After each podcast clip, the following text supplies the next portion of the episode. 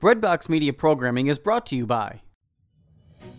We've got good news. The world is open again, and people like you, people of faith, are traveling to Catholic sites around the world.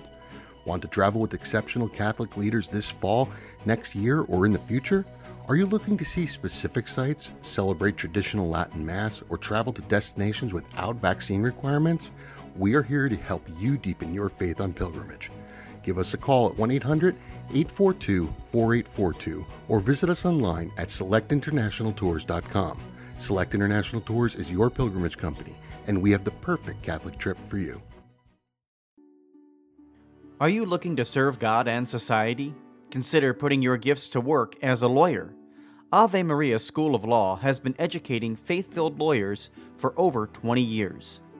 Ave Maria School of Law is committed to training lawyers to use law appropriately around the moral issues of our time. Visit avemarialaw.edu to learn more about integrating your faith with a law degree.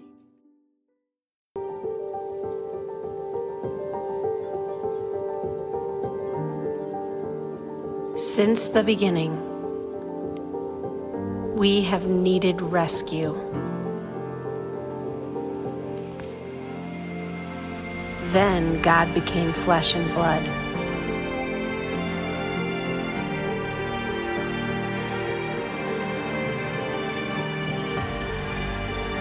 Dying on the cross and defeating the grave.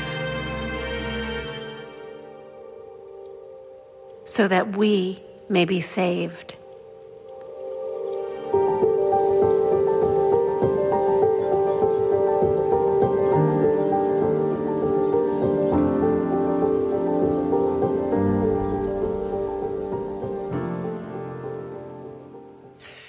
Well, happy Easter. We're so delighted that you're with us today, whether you're joining us here in our main sanctuary or in our amazing new video venue in the theater or at home. Welcome. We're glad you're here. Feeling welcome is important, especially if you're a newcomer or visitor. New places can seem strange and even uncomfortable. Recently, I had that kind of experience. I was running errands and found myself with a little extra time on my hands. I also remembered that I needed a haircut. And I noticed a barber shop I'd never tried before, so I decided to give it a try. It was a distinctly different kind of place, that's for sure, with a hipster kind of vibe going on and loud music. They took me right away. My barber was a young guy who seemed friendly enough, actually rather chatty. But two things struck me as strange from the start. First thing, he had this leather strap that he was using to sharpen a rather large, menacing looking, straight edged razor that apparently he was going to use on me. Second thing, his arms were heavily tattooed, which is fine, which is great, but, but the, the tattoos were so heavily tattooed that uh, you couldn't actually read what was, what was there. And when I finally deciphered it, I was a little alarmed. The left arm read, God is dead. And the right arm, I'll see you in hell.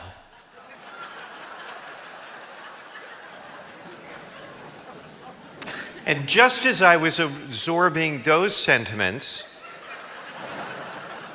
the guy, still sharpening his razor, the guy says to me, So what do you do? and without hesitation, I replied, I'm a writer.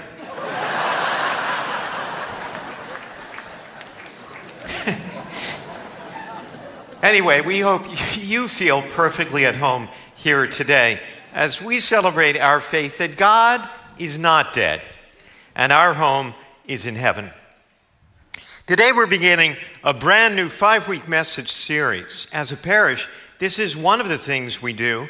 We take a topic, and over four or five consecutive weeks, we delve deeper into it. We're calling this series Victory because Easter celebrates victory, Jesus' victory, his win over death, as well as our redemption. Redemption, what's that? Redemption is one of those words that's a church word for sure, and we actually try to avoid church church words that can make church sound like a, a club for insider church people, which we definitely don't want to be.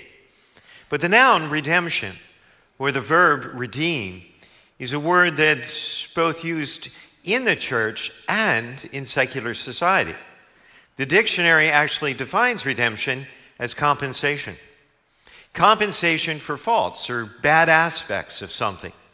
We use the word redeemed when an experience was difficult or disappointing, but then turns out all right in the end. For instance, a movie that's really slow but is redeemed by a surprise ending. A fumbling football team that redeems themselves with a touchdown in the final minutes. A really bad meal that's redeemed by a delicious dessert. A good outcome, a happy ending, a great reversal can make up for a whole lot of disappointments and difficulties. As a culture, we love stories of redemption too. Whether from Hollywood or the Ukraine, we love stories of turnarounds, upsets, underdogs triumphing. Why? Because whether we recognize it or not, whether we know it or not, we all long to be redeemed. It's true, we do. We long to be redeemed. Think about it.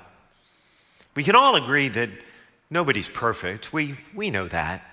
We know that we can sometimes be far from perfect. And as a result, we're never completely, totally, 100% satisfied with ourselves whether it's our financial management or time management, daily discipline or daily diet, we know that sometimes we're far from perfect, further than we would want others to know.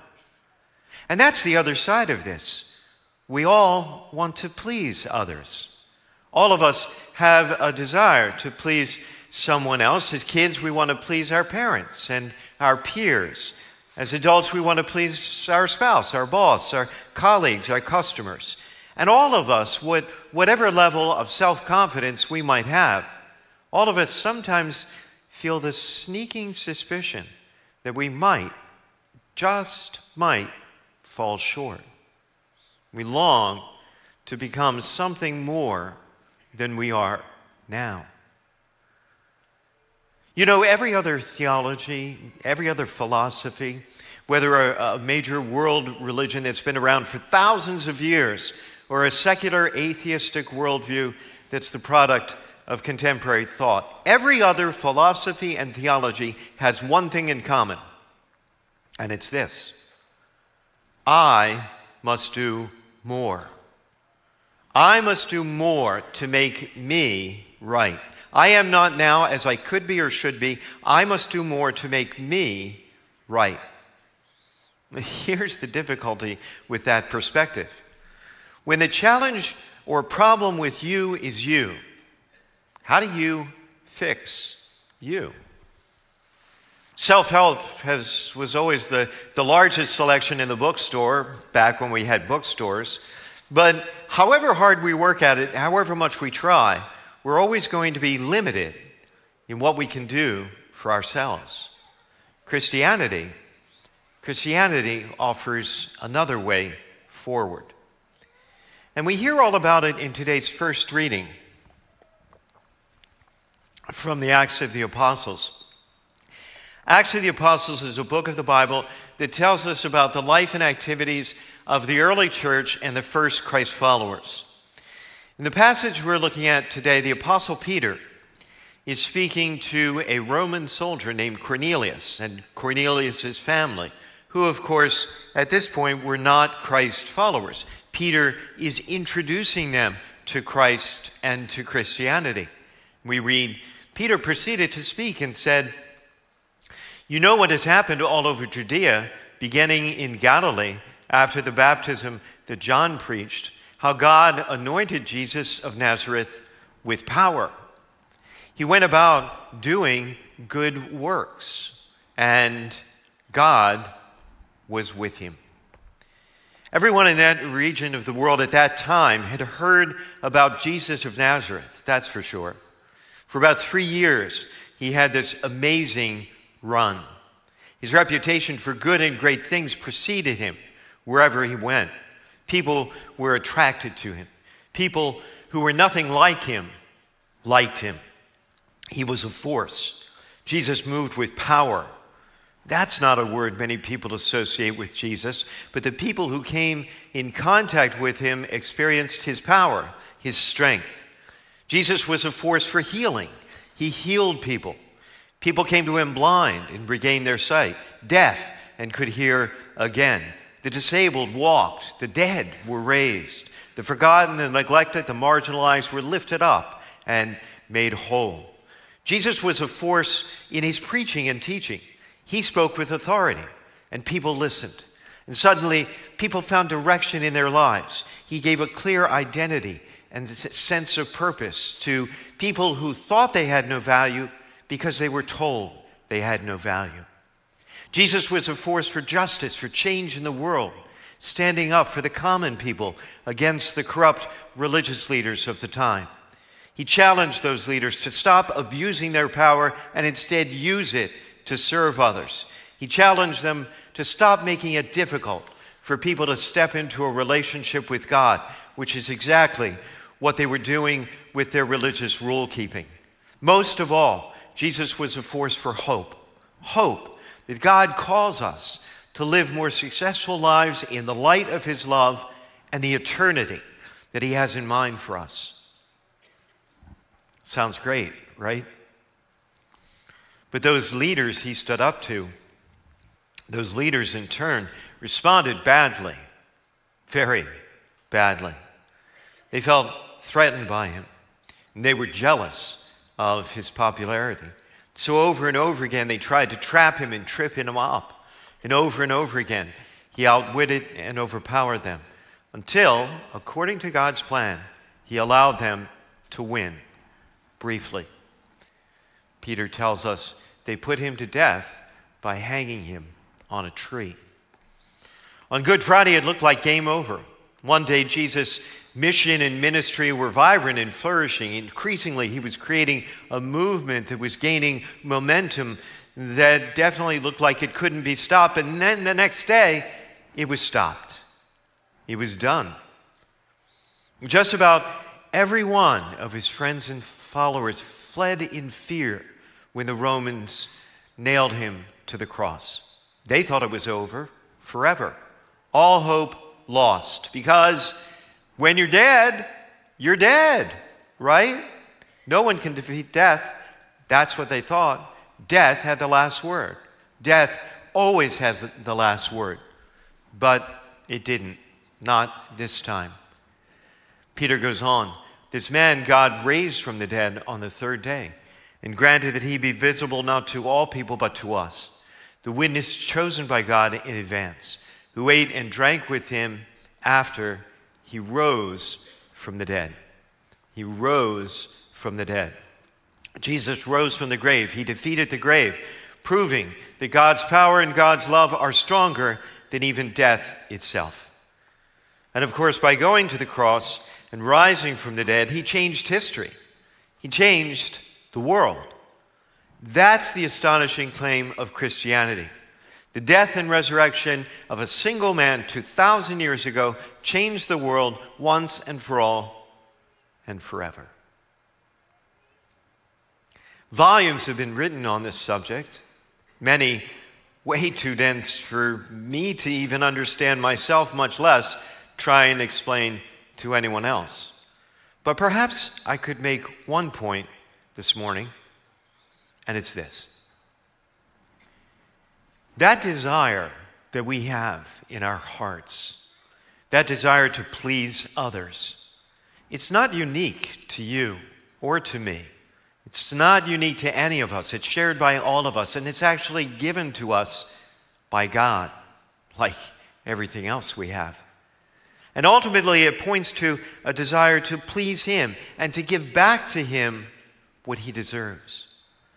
In fact, our deepest longing is to please God. But sometimes, sometimes in our heart of hearts, we know our lives are not pleasing to Him, not altogether. That's precisely where Jesus' life, death, and resurrection come in. Jesus lived a perfect life in a way we can't. Each day, in every way, in every moment of his life, he obeyed his Father in a way we don't. His was a life of obedience to the Father and perfect surrender to the will of the Father, even when it meant death on the cross. He lived a perfect life, perfectly pleasing to God. And that perfect life, that perfect surrender, puts us back in right relationship with God. God accepts his life on our behalf. That's it. That's redemption. God accepts his life on our behalf. The bad news is we can't redeem ourselves. The good news is we don't have to. Your Redeemer died on the cross and rose from the dead and lives now in the person of Jesus Christ. Jesus' death and resurrection gives us a new beginning, a fresh start, and shows that our past faults and failures can not only be forgiven, they can be forgotten, they can be redeemed. The great thing about God is that He can bring good out of bad, hope out of fear, joy out of sadness and sorrow, life out of death. And out of abject and utter and complete failure, victory. His victory can redeem us and make us whole and make our stories success stories. In Christ, everything bad and sad in your life can come undone. But more than that, every day, Christ wants to walk with you and work with you if you'll spend even a few minutes a day in quiet time with Him. He wants to walk with you and work with you in fashioning your life into something good and true and beautiful and eternal, something that has a positive impact on the community around you. It's a journey. It's a journey that begins with a single step, a step that you can take this morning, today, here. Did you know Every Easter Sunday, Christians around the world return to a very ancient tradition.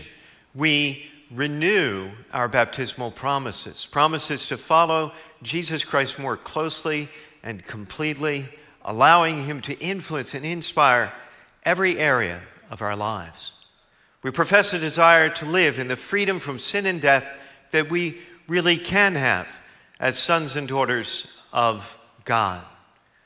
Even if you're not baptized, even if you've never been baptized, you can make this commitment, you can take this step today, you can make this promise for the first time. You certainly don't have to.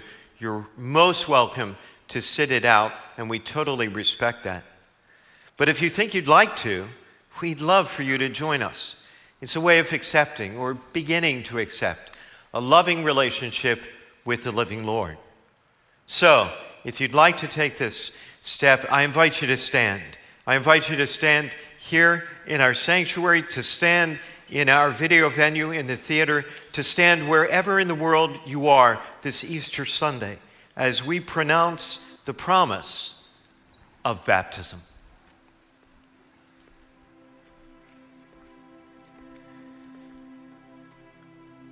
Dear friends, through the Easter mystery, we are buried with Christ in baptism so that we may walk with him in newness of life. Now that our Lenten observance is concluded, let us renew the promises of baptism by which we renounce Satan and his work and promise to serve God in his church. And so I ask you now do you renounce Satan and all his work and all his empty show? Do you renounce Satan, the author and prince of sin? Do you believe in God, the Father, the Almighty, the creator of heaven and earth? Do you believe in Jesus Christ, his Son, our Lord, who was born of the Virgin Mary, suffered death, and was buried, rose from the dead, and is now seated at the right hand of God? Do you believe in the Holy Spirit, the Holy Catholic Church, the communion of saints, the forgiveness of sin, the resurrection of the body, and the life everlasting? May Almighty God, the Father of our Lord Jesus Christ, who has given us new birth by water and the Holy Spirit, bestow upon us forgiveness of sin and fullness of grace. We pray through Christ our Lord.